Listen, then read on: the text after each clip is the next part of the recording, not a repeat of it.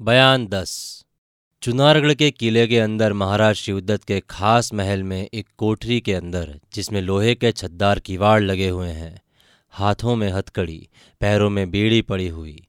दरवाजे के सहारे उदास मुख वीरेंद्र सिंह बैठे हैं। पहरे में कई औरतें, कमर में छुरा बांधे टहल रही है। कुमार धीरे धीरे मुनमुना रहे हैं। हाय चंद्रकांता का पता लगा भी तो किसी काम का नहीं। भला पहले तो ये मालूम ही हो गया था कि शिवदत्त छुरा ले गया, मगर अब क्या कहा जाए? चंद्रकांता तू कहाँ है? मुझको बीड़ी और ये कैद कुछ तकलीफ़ नहीं देती, जैसा तेरा लापता हो जाना खटक रहा है।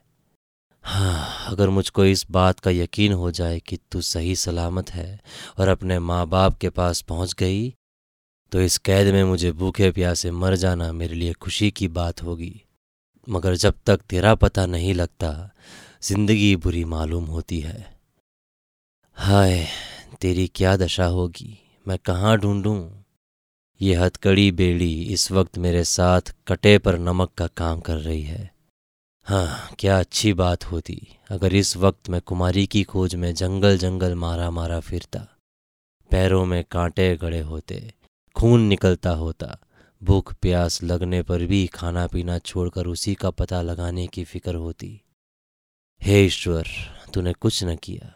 भला मेरी हिम्मत को तो देखा होता कि इश्क की राह में कैसा मज़बूत हूँ। तूने तो मेरे हाथ पैर ही जकड़ डाले।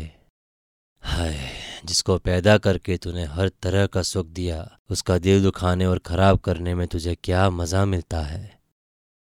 ऐसी ऐसी बातें करते हुए कुंवर वीरेंद्र सिंह की आँखों से आँसू जारी थे और लंबी लंबी साँसें ले रहे थे। लगभग आधी रात जा चुकी थी। जिस कोठरी में कुमार कैद थे, उसी के सामने सजे हुए दालान में चार पाँच शीशे जल रहे थे। कुमार का जी अब बहुत घबराया। सर उठाकर उस तरफ़ देखने लगे। एक बारगी पाँच सात लौंडियाँ एक तरफ़ से निकल कर आई और हांडी, ढोल, दीवारगी, झाड़, बैठक, कंवर मृदंगी वगैरह शीशों को लगाया, जिसकी रोशनी से एकदम दिन सा हो गया। बाद इसके दालान के बीच बेशकीमती गद्दी बिछाई और तब सब लौंडियाँ खड़ी होकर एक टक दरवाजे की तरफ़ देखने लगी। मानो किसी के आने का इंतज़ार कर रही है। कुमार बड़े गौर से देख रहे थे। क्योंकि इनको इस बात का बड़ा ताज्जुब था कि वो महल के अंदर, जहाँ मर्दों की बू तक नहीं जा सकती, क्यों कैद किए गए और इसमें महाराज शिवदत्त ने क्या फ़ायदा सोचा। थोड़ी देर बाद महाराज शिवदत्त अजब ठाठ से आते दिखाई पड़े, जिसको देखते ही वीरेंद्र सिंह चौंक उठे। अजब हालत हो गई। टक टक देखने लगे। देखा कि महाराज शिवदत्त के दाहिनी तरफ़ चंद्रकांता और बाईं तरफ़ चपला।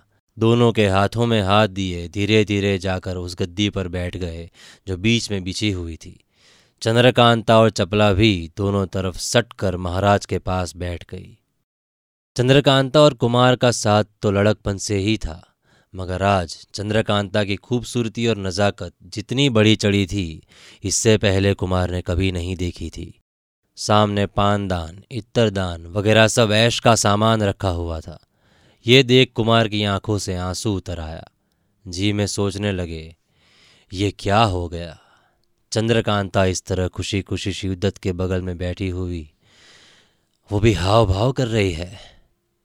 ये क्या मामला है? क्या मेरी मोहब्बत उसके दिल में एकदम से जाती रही? साथ ही माँ बाप की मोहब्बत भी बिल्कुल उड़ गई, जिससे मेरे सामने उसकी ये कैफियत है। क्या वो नहीं जानती कि उसके सामने ही मैं इस कोठरी में कैदियों की तरह पड़ा हुआ हूँ?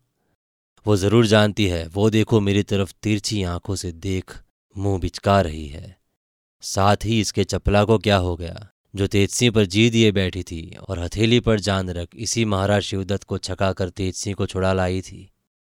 उस वक्त महाराज शिवदत्त की मोहब्बत इसको न हुई और आज इस तरह अपनी मालकिन चंद्रकांता के साथ बराबरी के दर्जे पर शिवदत्त के बगल में बैठी है। हाय हाय, स्त्रियों का कुछ ठिकाना नहीं। इस पर भरोसा करना बड़ी भारी भूल है कि मेरी किस्मत में ऐसी औरत से मोहब्बत होनी लिखी थी। ऐसे ऊँचे कुल की लड़की ऐसा काम करे।